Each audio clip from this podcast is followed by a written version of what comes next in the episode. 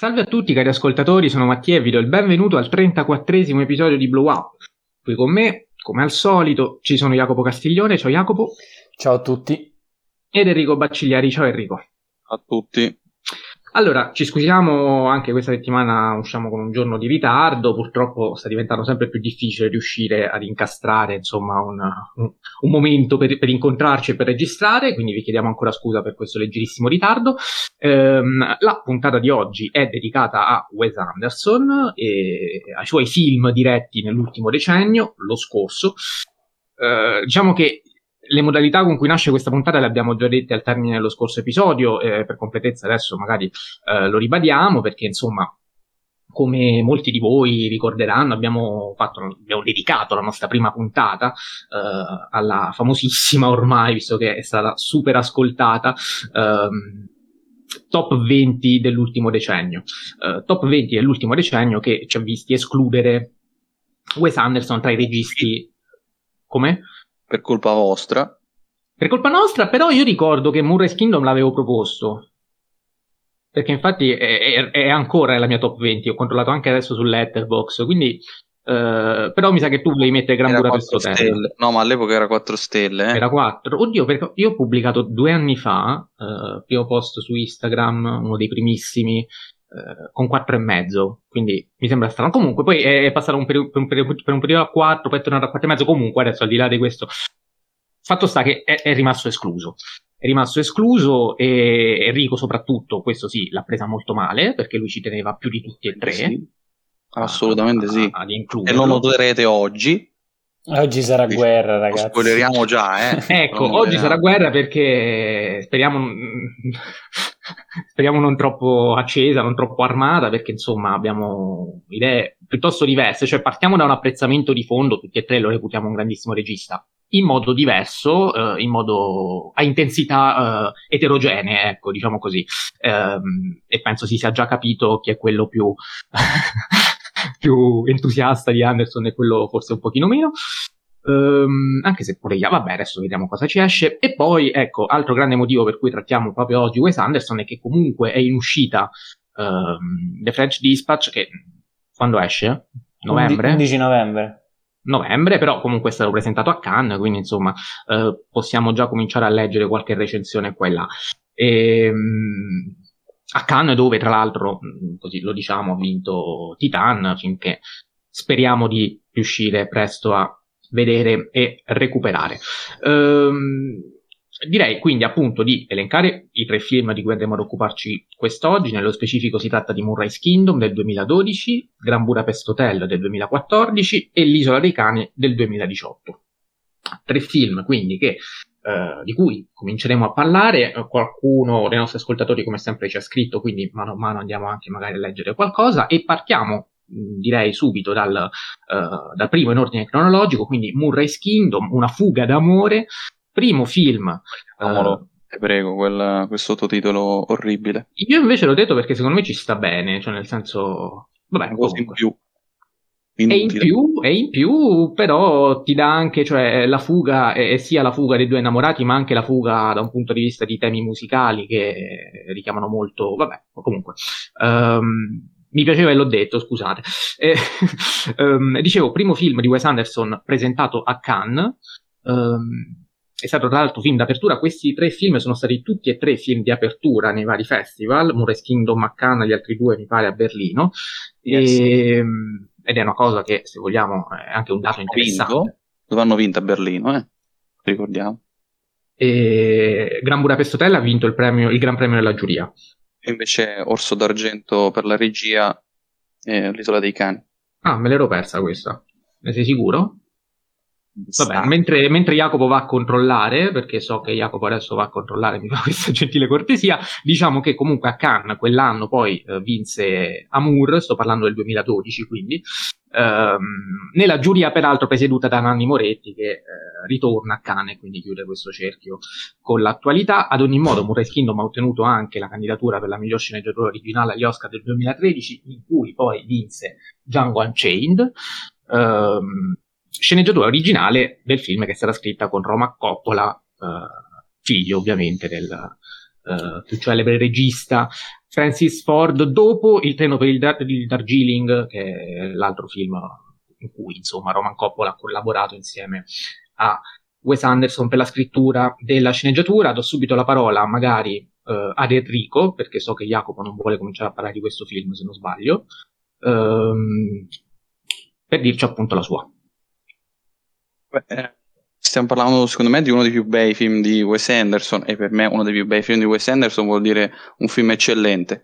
Um, film che secondo me racconta molto bene l'aspetto eh, che io spesso mh, non concepisco, ma forse sarà che sono un fan sfegatato di Wes Anderson, però non concepisco davvero come faccia certa gente a dire che eh, Wes Anderson è un regista freddo, che fa il solito film formale, eh, che non è caldo.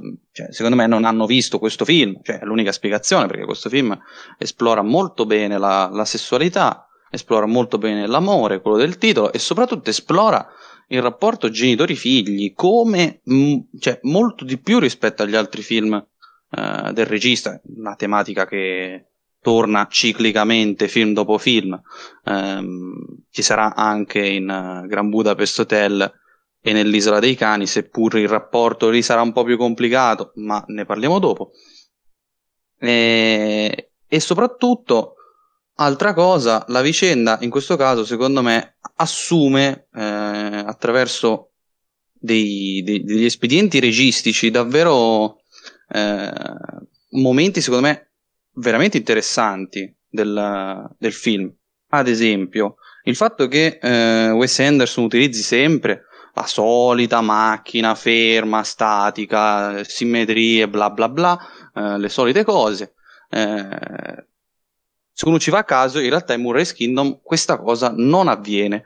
C'è un momento nel film in cui eh, vediamo che l'inquadratura è fatta con macchina a mano, quindi inquadratura sporca, eh, e questo dimostra già grande classe di un regista, perché se per un'ora e mezza di film io faccio vedere la macchina a mano solo in un'inquadratura, vuol dire che quell'inquadratura sarà chiave nel film. Eh, e infatti è il momento in cui eh, il rapporto adulti e bambini viene rovesciato, cioè una vera e propria tempesta, eh, sia a livello fisico e scenico, sia a livello, diciamo, umano.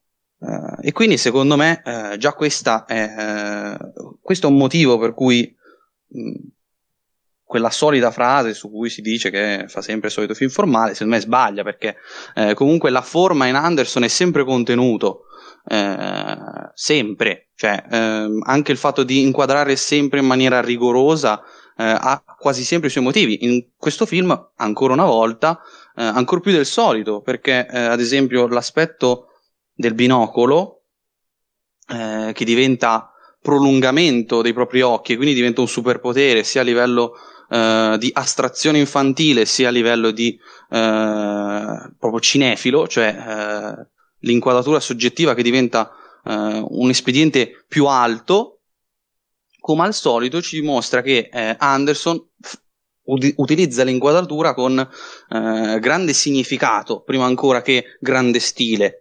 Eh, e poi questa cosa la rivedremo eh, nei due successivi. Eh, io lo dico, secondo me, quindi mi dispiace, spoilerò già la mia top 3, eh, il buon no, Anderson dalle avventure acquatiche di Steve Zissou non me ne frega nulla. Dalle avventure acquatiche di Steve Zissou fino all'isola dei cani fa un film più bello dell'altro, ma sempre. Cioè, le avventure acquatiche di Steve Zissou è il peggiore, secondo me, proprio del regista. Non ho ancora visto Bottle Rocket, visto che le distribuzioni italiane sappiamo come sono. Ehm, e poi dopo fa il treno per il Darjeeling che è bello, poi fa Fantastic Mr. Fox che è ancora più bello, poi fa uh, Murray's Kingdom che uh, inizia a essere eccezionale, poi Gran Budapest Hotel e l'Isola dei Cani sono due capolavori eh, e non discuto su questo e non transigo. Eh, sì, quando ho parlato del binocolo a me veniva in mente anche eh, forse una delle prime scene in cui viene utilizzato che eh, è quella in cui eh, si, si, nota eh, il tradimento, cioè la figlia nota col binocolo il tradimento della madre e quindi ehm, il binocolo ha sia un aspetto, se vogliamo, voyeuristico, ma è, è, anche a tutti gli effetti comincia a diventare lo strumento attraverso cui si può vedere qualcosa che con gli occhi normali non vedi. Um, ed è anche interessante notare come entrambi i protagonisti in qualche modo uh, sono due protagonisti disturbati, abbiamo Susi che è depressa, clettomane, autolesionista, violenta, insomma tutta una serie di brutte cose. Um, e, e, quindi viene emarginata se vogliamo, lo stesso vive in modo diverso anche il buon Sciakowski che è un orfano tremendamente bullizzato. E, ed entrambi riescono comunque poi venendosi incontro, aiutandosi a qualche modo uscire vincitori ecco, dalle loro sconfitte quotidiane e um, in qualche modo c'è anche un capovolgimento del mondo degli adulti rispetto a quello dei bambini, nel senso che i bambini emarginati inizialmente, eh, da emarginati che sono, eh, riescono ad elevarsi e quindi a, a, a, farsi includere anche dal gruppo, um, e questa cosa poi viene palesata molto bene anche dalla metafora dell'orchestra, che cioè, sia all'inizio, fase di apertura, sia alla fine, in cui si mostrano tutte le varie mh, famiglie di strumenti che eh, all'inizio suonano da sole e eh, hanno, come dire, un effetto sì carino ma nulla di che, poca roba, quando invece poi l'orchestra suona tutta insieme riesce a creare qualcosa di unico, di magico ed è quello che succede poi, insomma, anche i bambini quando collaborano tutti, tutti insieme, gli scout si aiutano tra di loro, riescono poi alla fine a, a fare quello che fanno. E, ehm, e dicevo aperto, vabbè, parentesi in parentesi, mi sono un pochino perso, ad ogni modo dicevo, il mondo degli adulti, che all'apparenza invece, contrariamente rispetto a quello dei bambini, sembra un mondo più normale, in realtà vediamo che anche loro hanno i loro problemi, anche loro eh, sono camuffati, però affrontano tutta una serie di difficoltà e non è un caso che, eh, torno al tradimento iniziale, quando la McDormand tradisce, lo fa proprio eh, vestita in modo quasi grottesco e anche non necessario perché sono su un'isola quasi deserta e per uscire di casa si, si deve conciare come una befana, ma insomma chi potrebbe essere se non lei dal momento che è l'unica che vive quella zona. Però anche questo ci dice un po' Uh, forse, mm, non lo so se siete d'accordo, um, che nulla è lasciato a caso nei film di Anderson, che poi sono assolutamente uh, concentrati sui dettagli. Ecco, una cosa che forse non abbiamo detto, ma è tipica della sua filmografia e lo vedremo anche nei film successivi. Uh, I dettagli scenografici sono tutti, so, sono tanti, ma sono tutti rigorosi e sono quasi tutti fondamentali. Cioè, lui riesce a creare un'isola dal nulla, quella di New Penzance, se non sbaglio, che immagina situata nel New England, ma riesce a riempirla di tutta una serie di dettagli che eh, si fa fatica a immaginare, insomma, siano tutto, tutti insieme il frutto della sua immaginazione. Tante volte uno parte da un, da un luogo reale, quindi certe cose non deve inventarsele. Partire da zero non è semplice. E, ehm, Jacopo, tu dei tre credo sia quello che è un pochino più freddo rispetto a sì. questo film, quindi ti chiedo perché.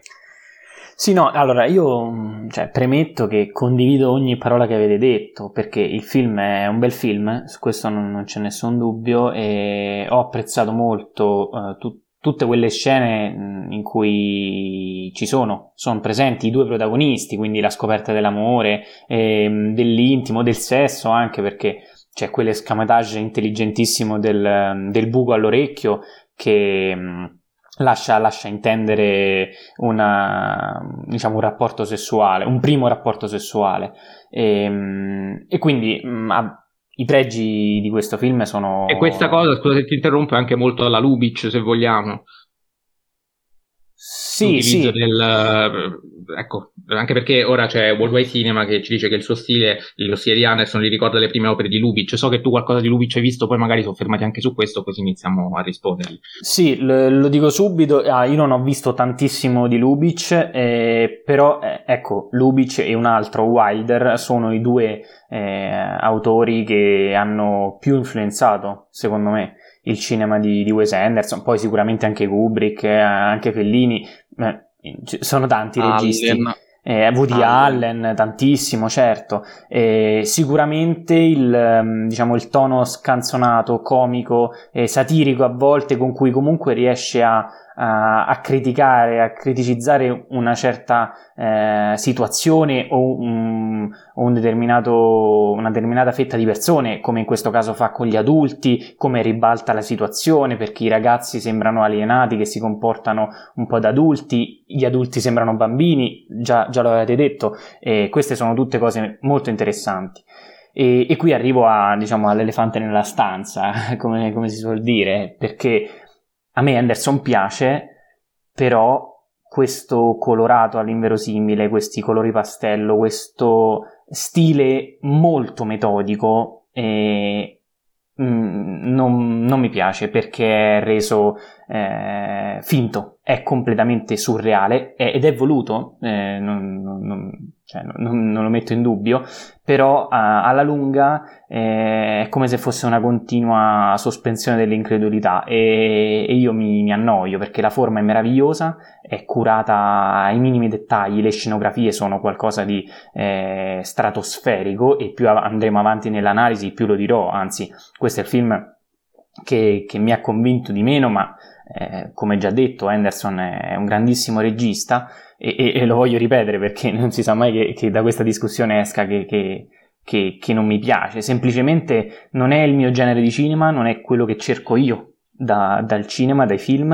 e, ed è per questo che eh, questa perfezione, questa, eh, questa ragione nel costruire scenografie, fotografia, soprattutto regia, eh, carrellate, è tutto troppo artificioso, tutto troppo costruito e alla lunga a me annoia. Tutto qui. Per il resto, grande regista, il film è un bel film, anzi, ehm, secondo me Quei, quei, lo ripeto, quei punti in cui eh, ci sono solamente i due protagonisti, secondo me funzionano alla grande, se non, eh, anzi, per certi versi molto di più di, di, di, tante parti della sceneggiatura del film che analizzeremo eh, tra poco, eh, ovvero Gran Budapest Hotel.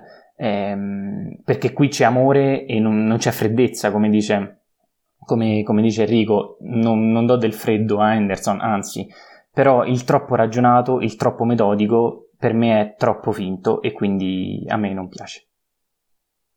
Vabbè, io ovviamente non sono d'accordo, so che non è d'accordo neanche Enrico, però forse vuole... Cadute... Mi sono cadute le braccia. Ecco, appunto.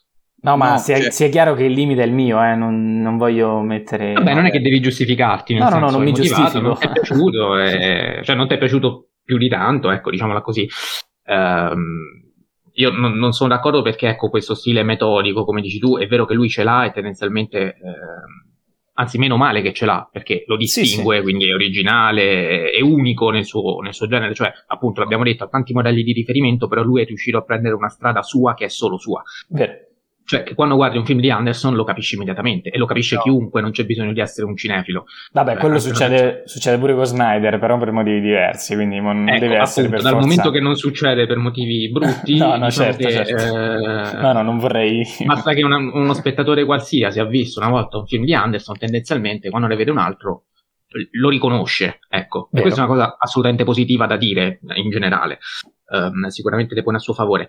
Poi ecco, in questo caso eh, io sarò più critico negli altri film, quindi mi godo il momento e, e dico che invece questo stile eh, è, è, è, molto più vario rispetto ad altri suoi film. Come diceva anche Enrico, qui eh, è tutto tranne che freddo, nel senso io percepisco molta, io non sono un tipo tanto emotivo, nel senso mi emoziono difficilmente, però in questo film eh, devo dire è facile anche commuoversi in alcuni momenti, eh, il fatto che il mondo venga eh, mostrato dalla prospettiva dei bambini ehm, in qualche modo rende lo spettatore anche lui un bambino perché è costretto a guardare il mondo con gli occhi di un bambino, quindi inevitabilmente questa cosa funziona nonostante la precisione, eh, l'ordine che eh, in qualche modo sono coerenti e, e soprattutto se, eh, lo diceva prima Enrico, poi metti una scena in cui utilizzi la camera a mano, quella camera a mano ha una valenza unica che eh, non potrebbe avere se... Questo ce lo insegna Kubrick. Esatto, esatto. Berlingo. Eh, Esatto, esatto, tipo la scena dei duelli, degli scontri più che dei duelli. Comunque, eh, l'abbiamo già, già ne, ne abbiamo parlato abbondantemente, adesso non, non, non riapriamo il discorso Berlino, però sì, ecco. Uh, e quindi anche diventa necessario, diventa necessario e si posa molto bene. Poi a livello di scrittura questo film a me ha conquistato e convinto fino in fondo. Enrico, se vuoi aggiungere qualcosa, altrimenti passiamo al prossimo. No, volevo solo dire una cosa sul, sullo, su sto cazzo di stile metodico. Uh, allora, è vero che è tanto, è ossessivo, mi piace questo come aggettivo, perché i personaggi di Anderson e il cinema di Anderson sono fortemente ossessivi.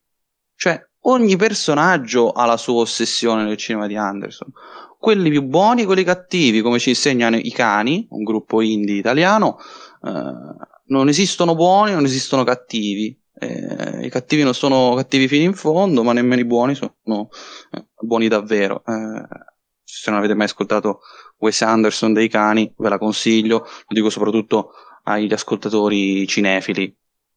Eh, Come me, per esempio, che, canzo- canzone che amo a- a- alla follia, eh, ma al di là di questo, eh, in ogni film di Anderson ci sono i personaggi che hanno le loro ossessioni. Uh, ossessioni che uh, si tramutano in uh, questioni sociali, in questioni psicologiche, in questioni private, in questioni politiche, in ogni questione. E diventano anche esteticamente ossessive, cioè il fatto che nei Tenenbaum i personaggi abbiano lo stesso indumento per tutto il film, cioè ci vorrà comunicare una cosa o no? Quindi l'ossessione nel cinema di Anderson non va vista, secondo me, come ah, la solita inquadratura simmetrica e via. Anche perché se si ragiona così, allora si butta nel cesso tutto il cinema di Kubrick. Però appena dicono sta cosa si inventa sempre la scusa per fare in modo che eh, il cinema di Kubrick rimanga salvo e invece quello di Anderson diventi una merda, ma questa è un'altra questione. Eh, quindi secondo me la, la, questione è molto più semplice. L'ossessione va studiata film dopo film e eh, secondo me l'ossessione ancora di più in questo film non va criticata. Cioè, come non andrà criticata nel prossimo, ma vabbè.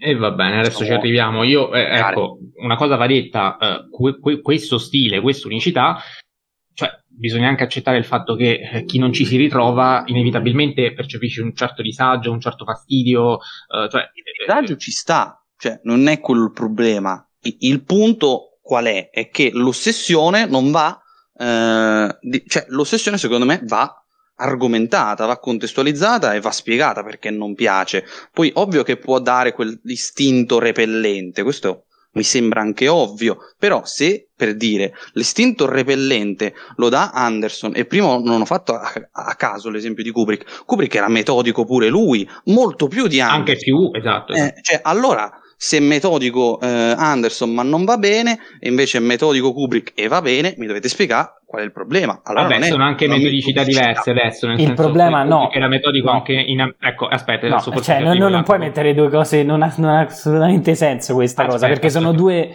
cioè, sono due forme di, di essere metodico completamente esatto. diverse. Esatto. Cioè, una ricerca il vero, l'altro cerca il surreale. Cioè, è, è ovvio che poi le, le, apparenze sono completamente opposte, quindi come. Non, boh, non capisco. No. Mi sembra tanto reale uh, Arancia Meccanica, visto che è fantapolitica. Ma che significa quello? Reale, film... Shining. Vabbè. Cioè, No, è la realtà. Sono film di cioè. genere, uno è un horror, l'altro è, è quasi, sì, fantapolitica, fantascienza, come lo vuoi chiamare. E quindi, boh, non, non, cioè, è ovvio che. La, secondo me non è quello il problema. Cioè, ripeto, secondo ah, okay, me secondo siete voi, no, no. come i personaggi di Anderson, vi dovete psicanalizzare e capire perché Anderson non vi piace. Cioè, eh, non lo dico. E secondo me, se l'istinto è repellente, non è che vi condanno l'istinto è repellente, ci mancherebbe altro.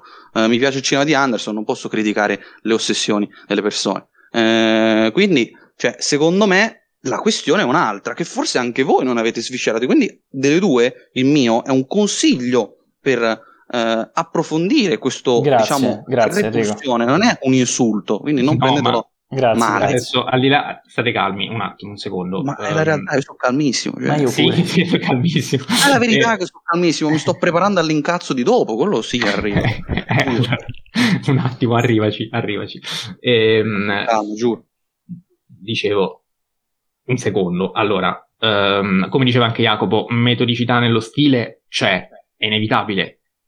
Però una delle caratteristiche anche di Kubrick uh, è quella di lui in ogni film tendenzialmente andava a essere metodico, ad insistere su un tipo di tecnica, per esempio, che però era quella all'interno del film e poi cambiava completamente nel successivo.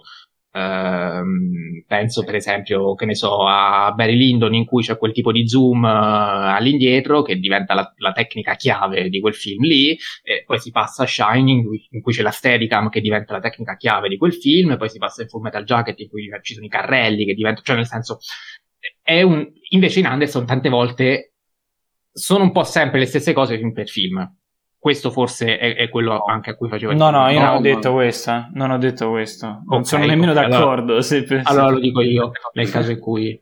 Vabbè, comunque, eh, e la metodicità comunque di Kubrick riguardava appunto il metodo anche dietro la macchina da presa, oltre che davanti, nel senso era quella di appunto rifare le scene 10 miliardi di volte. E questo anche oro. Anderson, eh? Questo eh. anche Anderson. Su questo ho visto dei documentari su Gran Budapest Hotel che fanno paura per quanto sia malato e ossessivo appunto Anderson. Questo non lo sapevo, però lo immaginavo visto come escono i film, perché inevitabilmente se tu fai un film del genere in cui eh, le inquadrature sono quello che sono, eh, la pulizia dei movimenti è quella che è, eh, la scenografia altrettanto, a quel punto inevitabilmente non puoi permetterti che qualcosa si muova nel verso leggermente diverso rispetto a quello che avevi, avevi, pensato. Ad ogni modo, se siete d'accordo, direi proprio di passare a Gran Budapest Hotel al momento del prossimo ecco, film. Così ufficialmente mi incazzo. Molto ecco, bene. 2014, film d'apertura del Festival Internazionale del Cinema di Berlino, di cui vinse il Gran Premio della giuria, nove candidature agli Oscar, quattro premi Oscar, l'edizione del 2015, migliori costumi, miglior scenografia, miglior trucco, miglior colonna sonora e anche il Golden Globe per miglior film commedia o musicale, quindi penso sia il film, anzi sono sicuro che sia il film che ha ottenuto più riconoscimenti ehm, da un punto di vista almeno di, di, premi, è tendenzialmente quello che normalmente si, si sente più nominare, gira di più sul web, su Letterboxd è più popolare, insomma quello di cui che normalmente viene anche eh, reputato il suo capolavoro, ma non da tutti, perché poi bisogna considerare anche Tenenbaum, come giustamente diceva fuori Enrico. E mh, nulla, io dico subito la mia, poi mi eclisso dal momento che poi Enrico si arrabbia e quindi parte con la sua, dire, uh, arringa, legittima e assolutamente più popolare della mia, che invece è assolutamente in minoranza, me ne rendo conto, però io penso che questo film, uh, per quanto sia un film che mi è piaciuto, per quanto sia un film che adesso non sto a rifare le solite premesse, eh, forse esteticamente è il più curato di quelli che ho visto di Anderson. Ehm, è anche quello più bello da vedere, ma penso che appunto sia così bello che eh, la bellezza sia, cioè consenta anche di. Um, e questo è un caso più unico che raro, forse, e questo forse penso sia il più grande merito del film. Qui lo dico: um, c'è un film bello e con la sola bellezza estetica riesce a intrattenere chiunque, e non è una cosa semplice.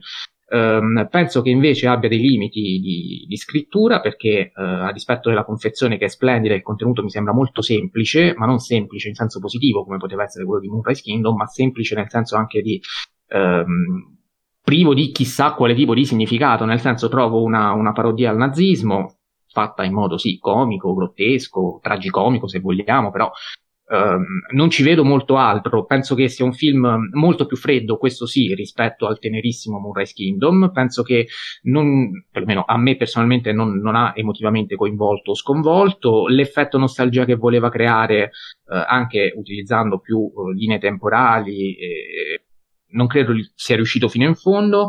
E, ehm, Beh, per quanto, ecco, un altro grande pregio di questo film, ehm, poi magari, eh, giusto per non far passare l'idea che eh, mi abbia fatto schifo, perché non è così.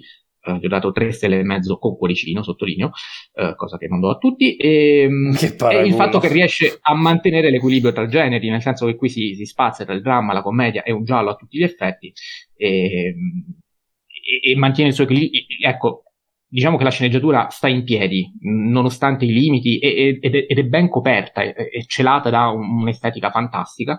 Uh, l'utilizzo di colori sa- saturi, i formati, perché ne utilizza uno diverso per ogni linea temporale e lo fa con un certo criterio, dal momento che c'è quello panoramico per l'85, il widescreen per il 68, l'Academy classico per il 32, quindi sono formati che eh, riportano anche a quei tempi, cioè ripeto, dal punto di vista estetico questo film potremmo parlarne per ore e, e va visto, cioè è inutile parlarne così tanto.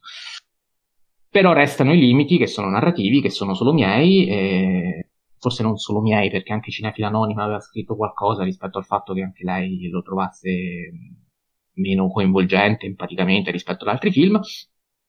Però ecco, siamo in minoranza, quindi capisco Enrico che adesso partirà con il dire che tutto quello che ho detto è una scemenza, però gli chiedo come mai, e poi do la parola a Jacopo, cioè ditemi cosa c'è di così intenso, di così profondo, qual è il vero significato di questo film e cosa vi lascia dentro, se potete.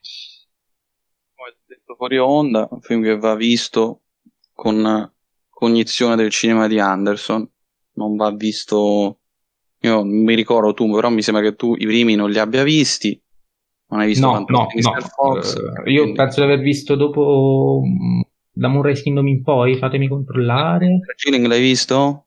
No, no, no, no. ho visto... Allora, visto gli ultimi no, tre. Ho visto i Tenenbaum, ecco, quello sì, eh, i Tenenbaum l'ho visto, dopodiché ho visto tutti da... cioè tutti, questi tre, ecco, quindi quattro ne ho visti.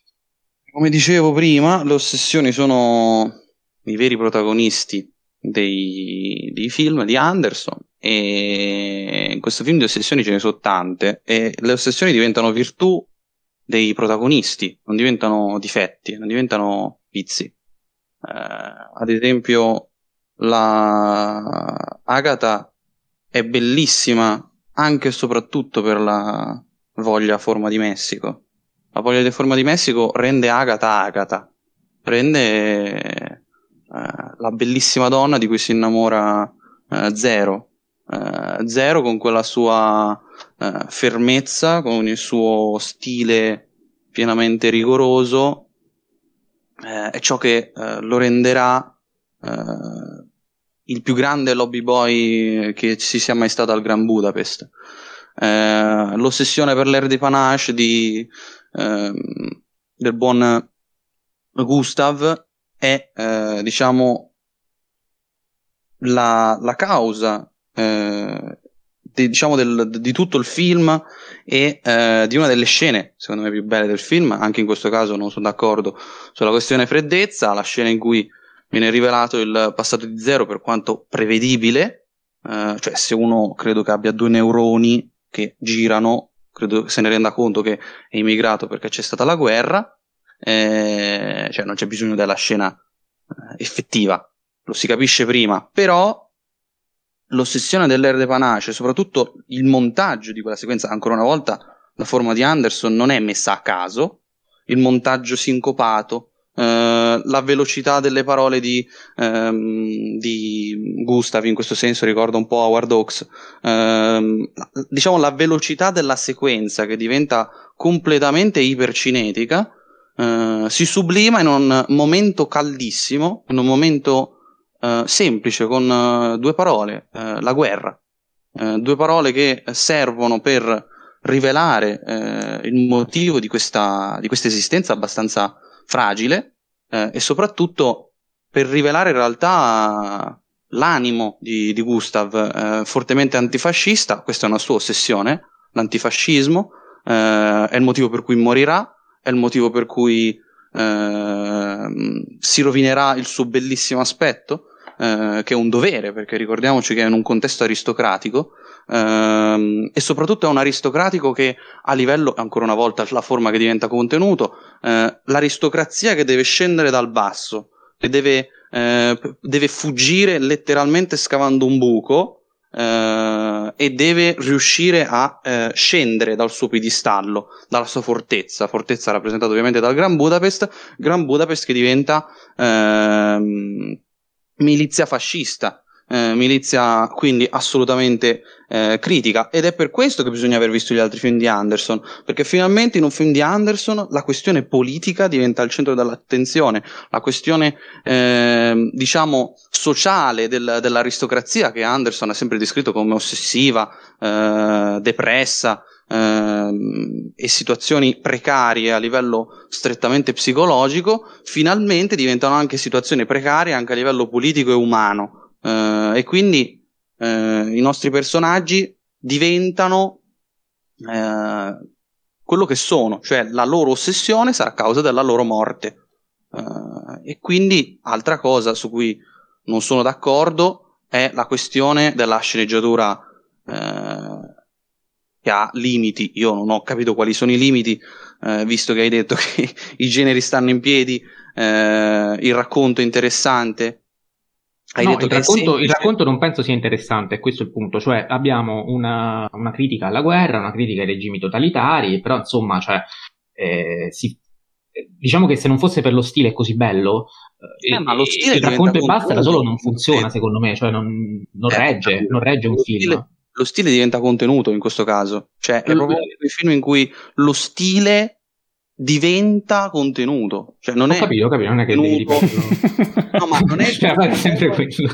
No, e non è che il contenuto che deve essere veicolato con uno stile, cioè quello è il punto. Ecco, ecco, sicuramente sono d'accordo, sono d'accordo e questo infatti è il motivo per cui comunque il film a me è piaciuto, perché eh, sapete che quando un film non mi piace non ho problemi a dargli due stelle pure se tutti ne danno cinque, cioè lo sapete che sono fatto così, quindi se ne do tre e mezzo e metto un cuore perché il film nel complesso mi è piaciuto anche molto, no, non penso, ecco, per me è distante molto rispetto a Moonrise Kingdom perché io non vedo questo contenuto diverso allo stile. Tu dici è proprio questo il contenuto, ok, ma a me non basta. Però Moonrise Kingdom è semplice dal punto di vista del contenuto, cioè che contenuto c'è in Moonrise Kingdom? In Moonrise Kingdom c'è eh, tutto quello che abbiamo detto prima, adesso non farmelo ridire, c'è il discorso della fuga d'amore, c'è il discorso se del... tu rimani, no, aspetta, però, se tu rimani a livello, eh, come posso dire, eh, semplice e diretto di eh, apparenza, cioè Murray's Kingdom è una storiella d'amore di due, due- di due bambini, stavo per dir Cinni visto che sono di Bologna, Eh, quindi ehm, No, non è semplicemente quello perché ne abbiamo parlato prima, abbiamo detto, c'è il mondo degli adulti, c'è il mondo Però del bambino, mondo... a un occhio distratto, quella è la prima percezione Perfetto, sono di Murray's d'accordo. Kingdom. Siamo d'accordo? Perfetto. D'accordo. A una prima percezione, secondo me, Gran Budapest Hotel è una bella commediola road movie. Eh, io me la so persa sta Un bella cast- commediola road movie, nel un senso, cast eh, stratosferico, o sbaglio? Cioè, non è questa la probabilmente... prima apparenza? No, magari sì, però ecco, eh, eh, sicuramente, però da questo punto di vista diciamo che non funziona. Se volete tiro, tiro le somme, perché non dico che mi trovo al centro, però... No, aspetta, aspetta un attimo, perché vai, sono curioso di capire. Cioè, nel senso, io il livello superficiale, ok, lo guardo, e, e però non mi basta perché anche le battute, nel senso, le gag che ci sono sono abbastanza spicciole, sono già viste, cioè, almeno personalmente, cerco qualcos'altro, giusto? Pronto? Devi chiederlo a me? Sì, sì, lo sì, so. sto dicendo a te, cioè, qual è il livello successivo poi della cipolla? Andiamo... È quello che ti ho detto, cioè Il discorso sulla guerra, sul e nazismo, livello sul- politico. Perfetto, e a Eh, me cosa anche quello sembra piuttosto semplice. eh, non, non, No, perché se che nulla di nuovo, di cinema di Anderson, se, se tutto il cinema di Anderson a partire da Rushmore in poi, probabilmente pure Bottle Rocket, ma Bottle Rocket non l'ho visto.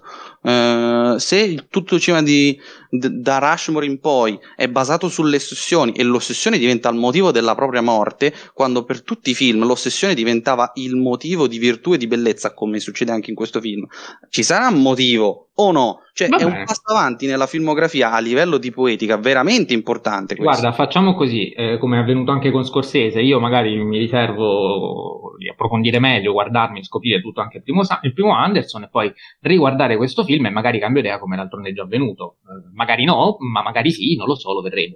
Possiamo trovare questo compromesso qua, visto che... eh, non lo so, adesso Jacopo, se vuoi tirare le somme eh, e dirci anche la tua su- su- sul film, anche Ma- perché mi sa che tu non hai detto niente. quindi No, no, nulla, nulla, nulla, no, no, ma che anzi Prenditi avete... 10 minuti, quindi... No, no, no, anzi cercherò di essere conciso cercando di, di raccogliere tutto quello che avete detto voi e magari riassumerlo, nel senso che su una cosa eh, con Mattia sono d'accordo, cioè che una perfezione formale, visiva eh, di questa maniera necessiterebbe una grande storia, un grande messaggio, magari ehm, a più livelli o dei dialoghi veramente eh, veramente dimenticabili. Cioè, Sì, di questo sì, film, dimenticabili. siamo sinceri, che ci ricordiamo la storia. aspetta aspetta aspetta aspetta quindi Va bene, mi calmo. Io Ah, sì, poi... Seco- Ok, secondo me questa, questa perfezione di scrittura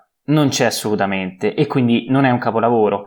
Però è, è vero tutto quello che ha detto Enrico. È vero che è un film di ossessioni e di interessi soprattutto. È un film che racconta le persone e ciò per cui lavorano, ciò per cui si muovono tutti i giorni e questo secondo me è fondamentale. Cioè eh, le, le ragioni per cui questi personaggi vivono e, e ci sono, ci sono tutti, c'è l'amore, c'è, mm, c'è il- l'odio col fascismo, c'è la guerra, eh, c'è veramente un- una, una vastissima quantità di, di- di motivi e di perché eh, questi personaggi agiscono in certi modi e si comportano in certi modi pur eh, cioè, rischiando la morte, rischiando licenziamento, rischiando eh, l'amore della propria vita, eccetera, eccetera.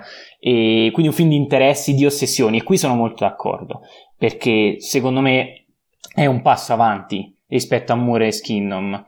E poi qui la questione sull'artificiosità dell'opera ancora un po' rimane, nel senso che eh, quel, quello è lo stile di Anderson. Il problema è qui che, e questo l'avete già detto tutti, tutte e due voi, e siamo tutti e tre d'accordo, che la grande differenza è che questo stile in questo film arriva a un punto tale che nessuno può rimanere indifferente ed è quello che diceva un po' Mattia all'inizio, ovvero mh, tutti, tutti quelli che hanno visto questo film, tutti, nessuno escluso, sono rimasti eh, estasiati dall'estetica o, oppure questa estetica intratten- ah, cioè, è riuscita ad intrattenere anche senza magari una storia perfetta. Perché le immagini sprigionano mh, mm, qualcosa di, di, veramente raro nel cinema e lo eh, fa anche con il pubblico generalista bravissimo perché riesce a creare delle immagini totalmente iconiche e, e un film così è, è, secondo me è importantissimo e studiarlo secondo me cioè, un altro film così grande esteticamente negli ultimi dieci anni ci sono, ma sono pochi.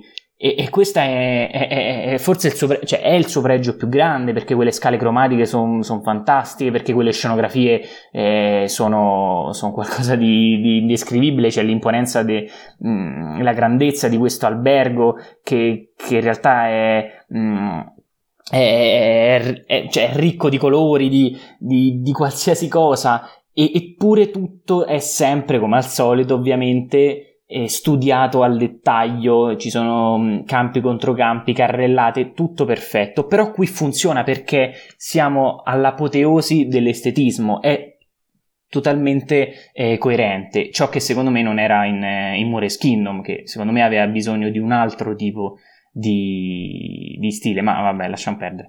E, ehm, quindi ecco, sono più per una via di mezzo, nel senso io non credo che questo film eh, si fermi lì, sia superficiale, come dice, come dice Mattia, anzi, secondo me è una commedia geniale, anzi che riporta a quegli autori che abbiamo citato prima, come Allen, come, come Wilder e, e Lubitsch eh, ci sono, cioè, gli eventi, per esempio, nel carcere sono qualcosa di veramente eclettico e, e geniale. Eh, è vero, non c'è nessuno schiaffo, forse, non c'è nessuno, eh, nessun terremoto, se vogliamo, di, di, di, di forti emozioni, perché è un, semplicemente un, è un road movie, come ha detto Enrico, un susseguirsi di episodi che spesso fanno sorridere e, e quindi creano un, una grande commedia, ecco. Eh, non è perfetto, secondo me, però uh, secondo me ha, ha, molto da dire. Ecco.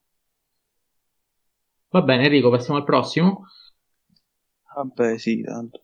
Eh, che continua, Mamma mia. che continua a ripetere le cose. Diciamolo che Enrico è stanco. Enrico è stanco oggi. Tra l'altro, è arrivato un po' scarico a questa puntata. Quindi, sì, assolutamente. Pensate se fossi stato carico quanto eh, guarda, come con Billy Wilder. Che praticamente ha amato questi due colleghi amici i cinefili. Dai, che, dai che su Gran Budapest Hotel. Pubblico generalista, ancora una volta, ecco, una cosa è vero, ce l'ho da dire. Pubblico generalista, maggiore cinefili, come al solito, quindi. No, no, ma cioè, è un merito che riconosco, quindi l'ho detto, cioè, nel senso. Va bene, allora, uh, L'isola dei cani 2018 e, e, Jacopo per caso hai controllato quella cosa del Sì, Orso d'argento, sì, sì, confermo. Perfetto, perfetto, ok. Non sbaglio mai quando parlo di Anderson. Bravi, mamma mia, mamma mia. Bravo, il paladino. Di... Adesso che ovviamente gli ascoltatori che hanno sentito tutta questa puntata, se qualcosa che ha detto Enrico non risulta verità, ce lo segnalino così lo immediatamente, immediatamente. Assolutamente sì, assolutamente sì. Assolutamente. Blastatemi. Molto bene. E dicevo, Isola dei Cani 2018, fin d'apertura al Festival di Berlino, due candidature agli Oscar del 2019, sia per la colonna sonora che poi ha vinto Black Panther, lo ricordo, ehm, sia mm, per uh, miglior film d'animazione che poi ha vinto Spider-Man. Va bene così? Va bene così, giusto. Cioè, io sulla fiducia, come dice sempre Giusto, Pino. giusto. Ehm, film ovviamente d'animazione stop motion, il secondo film d'animazione stop motion di, di Anderson, giusto? Sì dopo Fantastic. Secondo Fox. e... quello era candidato, eh? non vinse. E che dire, eh, anche qui eh, sono io quello più cattivo? E te pare? No, sei l'unico qui. L'unico? No, il più. Il più. Ah sì, perché qui c'è Jacopo che invece è, è quello più mega power, mi sa, rispetto sì, sì. ai tre. Eh, Enrico, no, vabbè, un pochino l'aveva già detto. Non è vero, non è vero. Più no, beh, tu lo sei per tutti, per tutti e due. Quindi. Eh sì, esatto. Al pari. E invece qui Jacopo è molto più, più deciso. Te, quindi magari comincia proprio perché. tu, Jacopo. Vai. Ma dici, te lo spiego bravo. perché. perché. Bravissimo. Perché è l'animazione che fa la differenza. Cioè, perché l'animazione è una tecnica di fare cinema. Sincrasia, è live action il tuo, non è la metodicità, da, da, da, quella roba lì. Eh, no, perché tutta quella finzione e artificiosità funziona nella costruzione di un film animato, anzi è, è, sono i primi motori che costruiscono un film animato. Eh sì, sì, è quello proprio. E infatti è live action. Le... Non è un caso che i miei film preferiti di Anderson sono Fantastic Mr. Fox. E allora non è la metodicità, è live action. No, io, io dico che nel live action quella, eh, quel tipo di artificiosità non funziona. Cioè funziona ma fino a un certo punto. Quindi sì, è ovvio. Vabbè, è una tesi, ci sta. È una tesi, certo. certo. È una visione coerente anche, se vogliamo. Cioè, coerentissima. Cioè, sì, coerentissima. Sì, sì. E io dando ragione. Perfettamente. E continuo dicendo che, appunto, cioè l'irrealtà la, diciamo, di, del cinema di Anderson e quindi il suo stile che sì è suggestivo, però è molto calcolato, secondo me trova maggior potenza, giustizia, come vogliamo dire, proprio nell'animazione. E quindi L'isola dei cani è già, secondo me, un film gigantesco per gli stessi motivi di Grand Budapest Hotel, ovvero tecnica paurosa, immagini iconiche indimenticabili e addirittura, secondo me, da far rabbrividire molte scene di film di Miyazaki, perché qui anche di Giappone si, si sta parlando, e un comparto tecnico-registrico che secondo me supera lo stesso Gran Budapest Hotel per le difficoltà, prima di tutto, della stop motion e poi per il modo in cui la bellezza così dettagliata, così maniacale, riesca a corrispondere a una precisione di scrittura, soprattutto, e quindi al, all'omaggio, se vogliamo, anche alla cultura nipponica. Perché ora si, si, si parla di un film che secondo me ha molto da dire, rispetto ai, ai primi due analizzati, perché qui è vero si trattano tematiche forse, forse già viste, però è il modo in cui in, cioè il modo come le tratta che fa la differenza. Perché oltre a fare un omaggio a una cultura complessa e piena di contraddizioni come quella giapponese senza cascare in eh, stereotipi, didascalismi eccetera qui si parla di un futuro distopico del Giappone eh, che già cita Akira, Akira, anzi, scusate. E già è un territorio che è... Tra l'altro, scusate che ti interrompo, poi, eh, parentesi, il regista di Akira, hai detto, io non sì, l'ho ancora visto, non Akira, ok, eh, so che ha fatto una... ha apprezzato particolarmente questo film al punto tale da eh, fare, disegnare una locandina apposita. Ma ci vedo, il grande Otomo, il grande Otomo. I registi ci si capisce. Ma certo, prego, prego. perché qui si riesce, cioè Anderson riesce a sintetizzare tutto il paese del Giappone, tutta la nazione, questo territorio che ehm, nasce da, da, percezioni che ha l'Occidente, eppure riesce a costruirlo in maniera perfetta dal punto di vista storico e culturale. E, e per me è qualcosa di, di veramente irripetibile.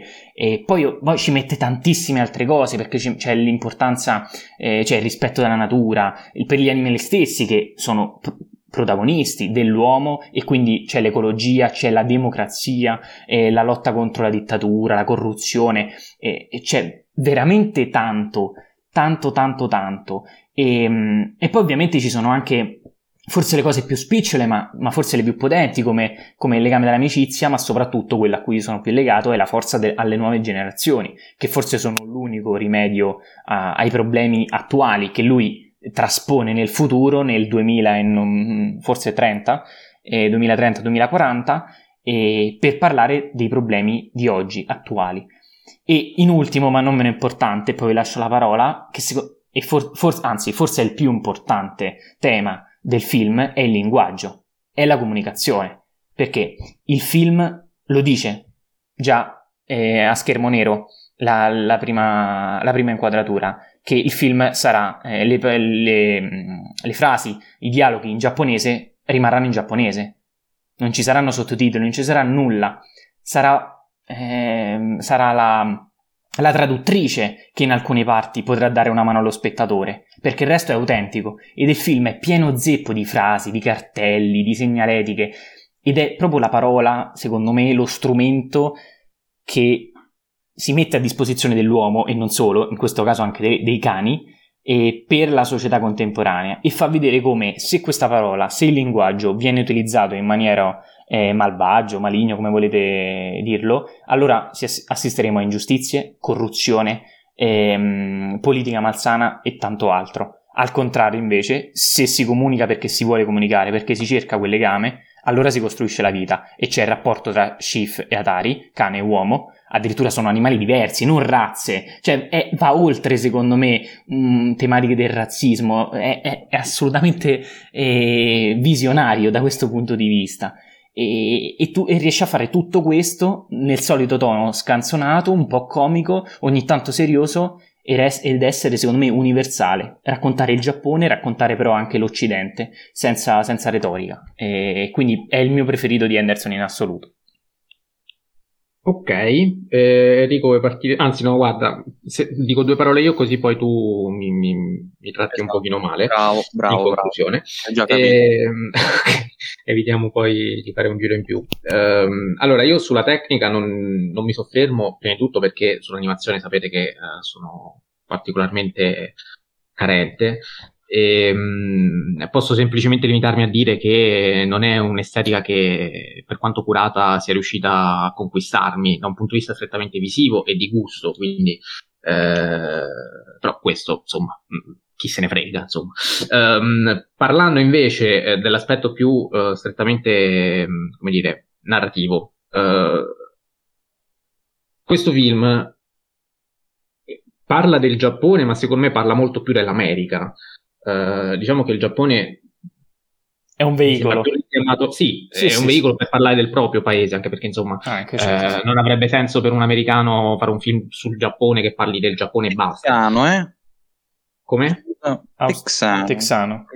È diverso. Voglio precisare. No, hai fatto bene a sottolinearlo perché insomma il confine col Messico è centrale da questo punto di vista, quindi anche la localizzazione e soprattutto anche il tipo di eh, prevalenza repubblicana che il Texas ha avuto anche da un punto di vista storico, per quanto ultimamente eh, si sta ribaltando la situazione. Sì. Repubblicano, eh, ma questo cambia sia perché eh, è uno stato in cui eh, che, che, sente molto anche il fenomeno mig- migratorio, cioè ci sono tantissime sì. città, penso ad esempio a Austin, che sta diventando molto simile rispetto alla Silicon Valley e quindi sta diventando molto più urbanizzata e l'urbanizzazione porta anche multietnicità e la multietnicità tendenzialmente in America vuol dire voto, voto democratico. E anche gioventù, è un polo tecnologico. Molto giovane, giovane voto giovane quindi... e quindi voto democratico. Sì. Quindi ecco la californizzazione anche del Texas da questo punto di vista sicuramente è significativa. E vabbè, breve parentesi, ad ogni modo appunto hai fatto bene Enrico a sottolineare anche questo, questo aspetto. E, e, proprio perché tra i grandi temi dell'isola dei cani questo uh, c'è molto, nel senso io sento, ho, ho, subito avvertito una critica ferocemente antitrampiana, è un film del 2018, quindi Trump um, era a metà mandato, di fatto, perché questo l'ho letto nel 2016, e eh, era anche il periodo in cui si vivevano quei fenomeni migratori di massa, in cui gli, gli immigrati restavano ai margini, la costruzione del muro proprio con il confine messicano, e, e, e, questa cosa si avverte molto, nel senso c'è il consenso politico costruito sulla paura e sulle fake news, che è quello di cui insomma è stato accusato Trump, che è salito al potere Uh, vincendo le elezioni tramite questi due strumenti, um, c'è uh, una sfiducia nella scienza da parte del potere, che anzi appunto la manipola uh, per, uh, per, fare ciò che vuole, c'è uh, appunto l'intolleranza verso, verso, lo straniero, in questo caso il cane, eh, che viene respinto e, e segregato e diventa anche, se vogliamo, il, il capo espiatorio di tutta una serie di, di, di, problemi diversi. E quindi il bersaglio da parte di una certa politica e, e tutto, questo, tutto questo, a mio avviso, è, è, tutto molto bello, tutto molto importante, ma da un punto di vista strettamente cinematografico e filmico, secondo me funziona fino a un certo punto, nel senso che eh, anche qui, bello che ci sia, necessario sotto tanti punti di vista, però qui si perde qualcosa. Ecco, mentre in Gran Budapest Hotel parlavo di equilibrio tra i generi, qui secondo me questo equilibrio non c'è, perché questa parte molto politica ehm, anche piuttosto esplicita, mi verrebbe da dire, per quanto ci sia ambientato in Giappone. Eh, qualsiasi americano penso abbia fatto 2 più 2 se sono riuscito a farlo io, quindi figuriamoci. E, e, in qualche modo influisce, pesa un pochino sul, sul ritmo che a, a, mio avviso risulta abbastanza appesantito. Eh, tra l'altro poi eh, questa è una cosa mia, non, non, l'ho letta da nessuna parte e quindi mi scuso eh, anche con voi due se, se vi sembra una sciocchezza, però eh, la critica antitrampiana l'ho vista anche con il campo da golf, che è una location ricorrente uh, in questo film, visto che insomma Trump uh, possiede diversi campi da golf, uh, il fatto che diverse scene anche chiave si verificano in questo campo da golf, che è un campo da golf um, che si trova in quel tipo di isola, quindi anche eh, e tra l'altro l'unico elemento di colore perché c'è un viola rispetto a tutto il resto che è sul giallo e sul grigio, qui c'è questo viola che emerge anche in modo strano, quindi questo campo da golf mi è rimasto un po' impresso, non lo so. E, ehm, però ecco, sono tutte cose che eh, secondo me appesantiscono. Soprattutto un film d'animazione che non deve essere necessariamente leggero, ci mancherebbe altro, fuori onda parlavamo di Anomalisa che eh, ci sono scene di sesso proprio tra, tra pupazzi in stop motion, lì siamo in ambito Kaufman, però per dire non sto dicendo che l'animazione deve per forza essere leggera o per bambini, anzi. Però anche per un adulto credo che, visto che si parla comunque di un bambino che è protagonista, eh, c'è questo rapporto con i cani, è se vogliamo anche un racconto di formazione, perché poi c'è l'altra protagonista che anche lei è una bambina, un'attivista politica di opposizione al regime, eccetera, eccetera. Cioè si poteva, secondo me, visto che comunque bambini ci sono, eh, eh, provare un attimino ad alleggerire e non calcare troppo la mano. Secondo me qui eh, la mano ogni tanto sfugge e, e, e, non c'è questa fruibilità, questa godibilità, questa scorrevolezza, perlomeno non l'ho avvertita, eh, e forse, forse eh, avrebbe funzionato di più. Evidentemente no, dal momento che questo film è piaciuto a tutti, tutti lo reputano un grandissimo capolavoro e quindi il problema resta soltanto mio. Enrico. Ma scusa, eh. cioè... Eh, Gran Budapest Hotel no, perché è troppo semplice al film ancora più politicamente impegnato e questo no perché è troppo impegnato. E che cazzo, mettetevi d'accordo. Eh, sì, ma sono due cose diverse, eh. eh. Sono due cose diverse, nel senso lì abbiamo una parodia sul nazismo vista e rivista, eh, gag comiche che insomma funzionano e non funzionano, ma eh, qui abbiamo invece un ritmo veramente pesante tante volte, cioè sono i momenti in cui io mi sono proprio annoiato. Ecco, sono due, sono due critiche diverse, cioè nel senso mh, avrei scelto un altro stile probabilmente, non lo so. Non avrei messo protagonista un bambino, uh, non avrei utilizzato i cani come con rapporto. Non, non, lo so, mi sarei inventato una, un altro film per, per, per, veicolare questo tipo di messaggio, probabilmente. Che vedevo. Però. Eh, allora, innanzitutto dico una curiosità che sanno anche i muri, però la dico comunque. Eh, il titolo in originale è I Love Dogs, che se lo si legge velocemente eh, vuol dire eh, Io amo i cani e non l'isola dei cani.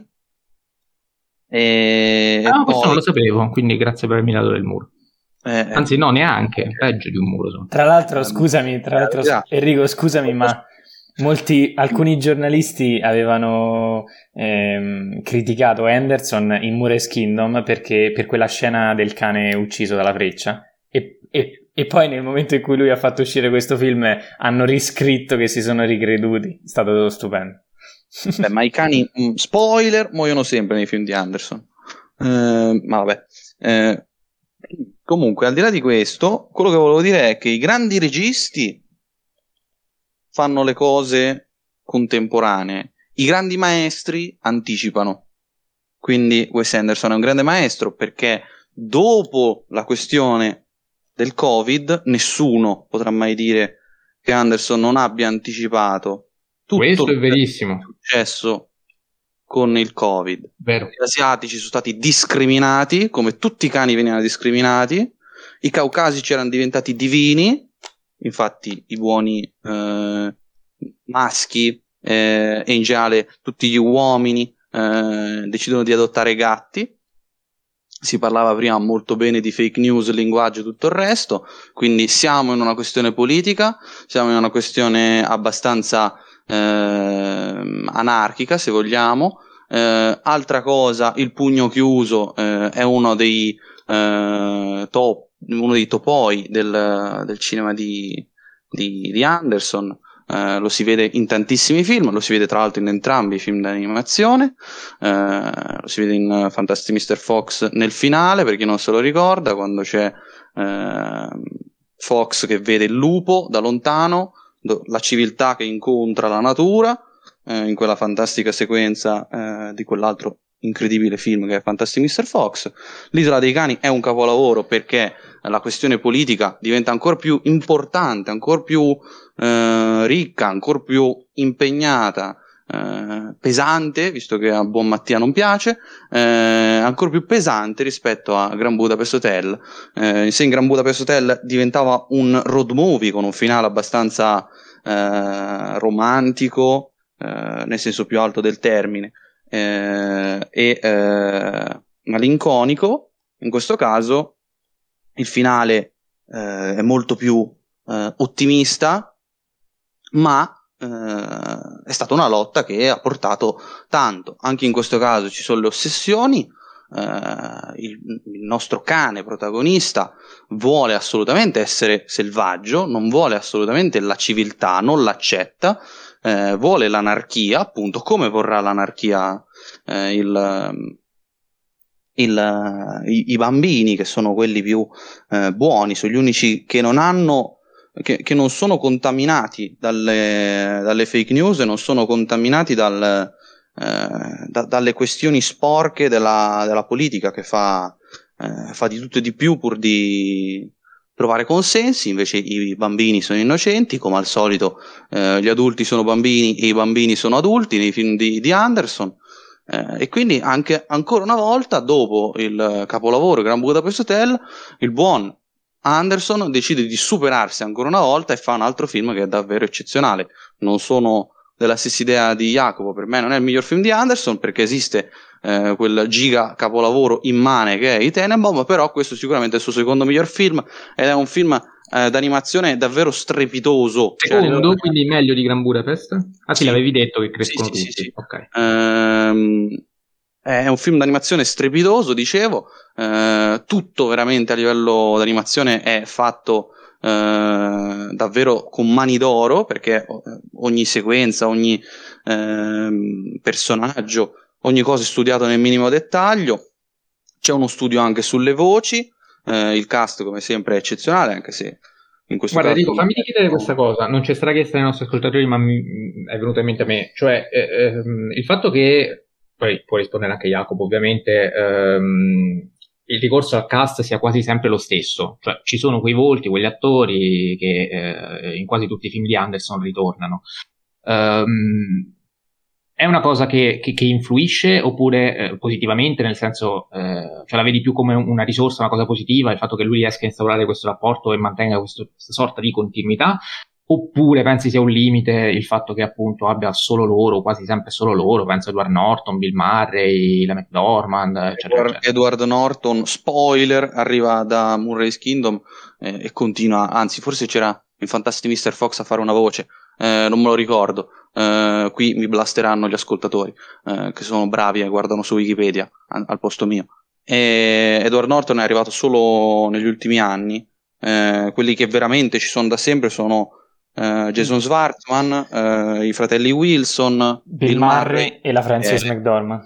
Eh, no, in realtà anche la McDormand, non sempre, sempre, sempre, sempre, sempre, sempre, però al contrario degli altri, che gli altri se non c'erano come corpo, c'erano come penne, penso. Tilda Swinton anche. Sì, anche Tilda Swinton è un'altra che, che c'è sempre. un'altra che mh, mm, c'è tanto, adesso non mi viene in mente il nome, quella che fa la mamma nei Tenebaum, cioè praticamente in tutta la prima metà della filmografia.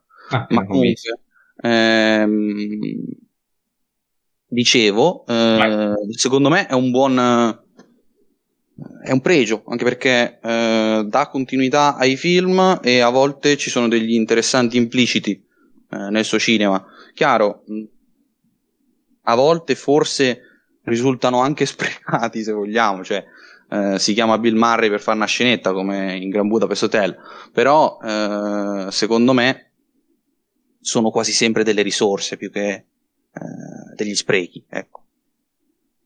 Ok, Jacopo, se sei d'accordo, vuoi aggiungere qualcosa sul film? Non lo so, avviamoci verso eh, la Sì, sono d'accordo al 99,9% perché poi sì, ci sono gli sprechi e poi forse eh, un, atto- un grande attore che fa tanti bei personaggi forse eh, non ne esalta uno. Eh, quindi forse è quello il problema, che eh, mentre eh, per Gustav in, uh, in Gran Budapest Hotel si sceglie un personaggio, cioè un attore che non era apparso, eh, non so se prima c'era in piccoli ruoli, comunque eh, Ray, Fiennes, eh, Ray Fiennes ha fatto un'interpretazione forse la sua migliore, ne, ne, nella, cioè la, la, migliore nella sua carriera e, lui non era uno di quegli attori feticci del regista e questo funziona, funziona eh, concentrare l'opera secondo me, su attori nuovi che riescono ad essere iconici per quel film. Eh, qu- quindi, secondo me, è una risorsa avere tutti quelli, quegli attori grandissimi eh, come coprotagonisti. Ecco, secondo me quello funziona. Una cosa volevo dire è che qui le voci, cioè il cast, abbiamo detto, è, micidiale, eh, ma due voci, secondo me, sono fondamentali. Quella della ragazza americana, che è doppiata da ehm, Greta Gerwig, e poi il cane Schiff, il protagonista, che è doppiato da Brian Cranston. E la differenza, fidatevi, la fa. Mattia, per favore, guardalo in lingua originale. Brian Cranston che è stato anche premiato per miglior voce negli Annie Award. Eh, non è un caso perché... Miglior voce in un film animato. Eh, riguardalo in lingua originale, ti prego. Vabbè, ma in realtà io ormai conosco anche i doppiatori, quindi ho riconosciuto Brian Creston, a parte che l'avevo letto nei titoli di testa, ma poi c'è anche il, cioè, il doppiatore lo stesso, e quindi avendo visto Breaking Bad riconosco la voce del Vabbè, lasciamo stare. Problema mio questo. Aggiungo Scarlett Johansson tra le voci. Giusto. Vero, nel... Ehm, non mi ricordo come si chiama. Sensualissima, sì, come... sì, che, che, tanto la caratterizza. Mutmeg. Mutmeg, brava, la cagnolina. Esatto. Sì, l'ho cercato perché non... E quindi ci regala, secondo me, una grande rappresentazione. Anche Tilda Swinton con Oracle con la saga. Eh sì, due, due, frasi ma perfette. come, come in uh, Murray's Kingdom. Va bene, allora, um, Chiara Rosso ci dice i suoi film creano dipendenza. Ecco, Brava. questo poi è l'effetto positivo. Bravo. Chi ama Anderson ne guarda uno dopo l'altro, chi o annoia. No, al contrario, noia. Sì. Esatto. E, um, Federico Imola ci dice che dopo Moonrise Kingdom il, um, e forse il treno per il Darjeeling non lo stimava troppo, poi però ha visto Fantastic Mr. Fox e uh, si è ricreduto.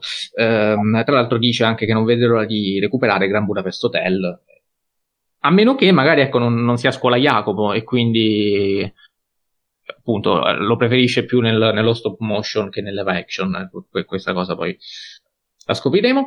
E Ferrari Riccardo eh, scrive poesia rispetto alla filmografia di, di, Wes Anderson e poi dice mi ricordo quando te lo consigliai perché lui è uno dei fedelissimi, mi segue da quando ho aperto la pagina e mi aveva consigliato proprio lui di vedere Moonrise Kingdom e quindi ho visto questo film su consiglio del buon eh, Riccardo Ferrari e quindi l'ho anche ringraziato perché insomma ehm, mi aveva fatto scoprire questo film che sì, avevo sempre sentito nominare ma non avevo ancora visto. Poi ci scrive S.K un messaggio un pochino più lungo che adesso vado a recuperare, eccolo qui. Ehm, Anderson è un regista che trasporta la geometria kubrickiana in un mondo tutto suo, ma le sue opere non riescono a convincermi del tutto.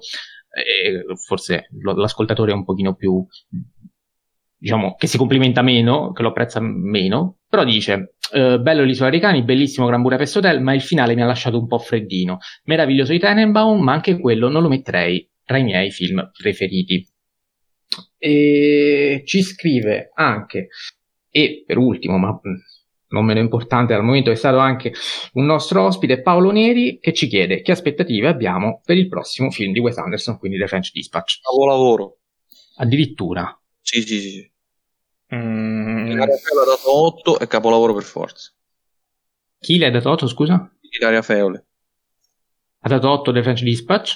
Eh certo. Ah, me lo sono perso. Ho visto che ha apprezzato particolarmente Annette e invece gli ha fatto schifo Moretti. Però non, non avevo visto Anderson. E io mm, non lo so. Eh, secondo me si avvicinerà ai Tenenbaum come apprezzamento. Cioè, un gran film. No, un gran film, ma forse non perfetto. Non so per quale motivo nel mondo, però non gli piace tanto. No, no, no, per me, a me piace. Però, come al solito, ritorniamo sempre su quel punto, ragazzi, che nei live action, secondo me, quel troppo non funziona. E anche qui, vabbè, il cast più o meno è sempre quello, non lo so, io sono abbastanza curioso. Eh... No, è sempre quello, cioè è triplicato. Eh sì, è vero, è triplicato. No, no, dico ci sono i soliti nomi e poi aumenta. Sì, ma cioè, ci sono i soliti nomi però di tutti i film, cioè a volte ci sono i soliti film, meno qualcuno, cioè i soliti volti tranne qualcuno, eccetera, eccetera. Cioè, sto giro ha, preso, li ha presi tutti e poi ne ha aggiunti pure altri. Tipo e non, non, sarà facile gestirli, eh, quindi attenzione, vedremo. Sì, sì, ho sentito critiche. Davvero? sì, Alò ha detto che è un film in cui si rischia l'infarto perché è troppo veloce. Quindi... Aia. Eh, d'altronde è divisivo come, come, sempre, quindi nel senso... Mereghetti non l'ha apprezzato. Aia. Una delle poche volte nella vita in cui Mereghetti e Alo sono d'accordo, incredibile ma vero. sì, sì, sì. Va bene, va bene. Eh, sì, io non ho risposto molto. Eh, vabbè, Enrico è stato coerente con uh, il discorso originario, cioè che ogni film è meglio, quindi è giusto che lo definisca un capolavoro. Io, io, io, io spero che arrivi e superi addirittura i Tenenbaum, eh? cioè, se superi i Tenenbaum io sono, sono contento. Perché eh... sia chiaro, non è riuscito ancora a superare quel gigafilm. Mamma mia. Ah, ok. Ah, ah, giusto, l'avevi detto prima. Comunque, eh, non lo so, sono un po' più freddo, ma uh, proprio perché ecco, gli ultimi due forse non li ho apprezzati tantissimo, quindi spero invece in un ritorno a, a, ai, ai, livelli di Moonrise, almeno quelli nella mia testa. E, ehm, va bene, non ci sono altre domande, non ci sono altre osservazioni, se voi avete qualcosa da aggiungere aggiungetela, altrimenti possiamo chiudere qui la puntata che spero non sia stata troppo lunga. Leggi il sondaggio. Facciamo la nostra top ah, e poi... Scusate, scusate un attimo che non l'avevo segnato, quindi Naso ha vinto Gran Budapest Hotel. Ah. Vabbè, voi intanto meditate, parlate, non lo so, senza allora, che tagliamo, sennò poi il povero secondo me, secondo me, Wes Anderson è molto, molto, molto, molto grande e visto che fanno sempre la battuta quello bravo, riferendosi a PT, e io la faccio questa battuta. Fa pure l'altro. Eh, stavolta... Eh, Grazie per l'altro. Sì, sì. Eh, stavolta eh, dirò che quello bravo è Wes Anderson. Così. Quello bravo è Wes Anderson. Vabbè, intanto fate il vostro podio mentre calcolo quello dei nostri. Eh, l'ho già detto. Lo ritrovo. Uh, me l'ho già detto. L'isola dei cani, Gran Budapest Hotel e Murray Skin. È il mio identico, ragazzi, perché l'isola dei cani per me è veramente intramontabile. Poi la perfezione estetica di Gran Budapest Hotel e infine quello che ho apprezzato meno, Mureskin. E... No, io sono son sicuro che vincerà Gran Budapest Hotel. Non ho dubbi. Allora, beh, un attimo che sto prendendo le, le storie Instagram, mettiamo un po' il rullo di tamburi. Dan, zan, zan, allora, ci siamo. Eh, terzo posto, l'Isola dei Cani con 39 voti. No, come terzo Secondo posto. posto. Eh sì, secondo posto Moonrise Kingdom con 42, quindi se l'è giocata fino all'ultimo, con con l'isola dei cani e primo ovviamente Gran Budapest Hotel con netto distacco 138 voti rispetto agli altri due il netto distacco non mi piace come al solito però ci sta come poi. comprensibile dai comprensibile Va bene, poi considerate che molti secondo me votano anche senza aver visto tutti e tre i film, nel senso magari hanno visto solo quello e quindi votano quello. Fanno bene, fanno bene. Beh, no, in realtà se voti dovresti almeno averne visto un altro, nel senso, vabbè, comunque, queste poi sono dinamiche e, ehm, niente, va bene. Eh, il nostro podio l'abbiamo detto, c'è qualcos'altro? No, possiamo chiudere. Possiamo chiudere. Possiamo chiudere, allora. Eh, Annunciandola, la... esatto, bravissimo. Ci sarà un ospite che magari per il momento rimane a sorpresa, ehm, ma l'argomento ve lo diciamo perché parleremo di tre o quattro? Tre commedie? Tre. Tre, tre commedie di Howard Hawks. Enrico, i titoli? Signora del venerdì, Susanna e gli uomini preferiscono le bionde. Non credo di averli detti in ordine giusto. Non fa niente, l'importante è che abbiamo i titoli, che io neanche mi ricordavo nello specifico perché poi ne abbiamo nominati mille mila. E ehm, quindi insomma, puntata si, si fa un bel passo indietro, un po' storica, ma insomma c'è anche l'ospite preparatissimo sul pezzo. E ehm, Vi ricordiamo ovviamente che potete seguirci sulle nostre pagine Instagram in cui potete scriverci commenti, quello che vi pare. La mia sta alle K, quella di Jacopo Cinefilo Punto, quella di Enrico Enrico Bacciglieri. Eh, l'episodio ve l'abbiamo detto, che altro? Niente, possiamo salutarvi. Saluto e ringrazio Jacopo Castiglione. Ciao Jacopo. Ciao a tutti e viva Fellini. Che è tanto amato da Wes Anderson. Saluto e ringrazio anche il buon Enrico Baccigliari. Ciao Enrico. Ciao a tutti, grazie e viva Wes Anderson, quello bravo. Quello ah, bravo, quindi ah, Paul Thomas si frega. Sì, sì, sì, assolutamente. assolutamente. È, eh, impossibile. è impossibile. Io ovviamente mi dissocio, sia chiaro. Ehm, va bene, vi saluto, vi ringrazio e ci sentiamo il prossimo lunedì.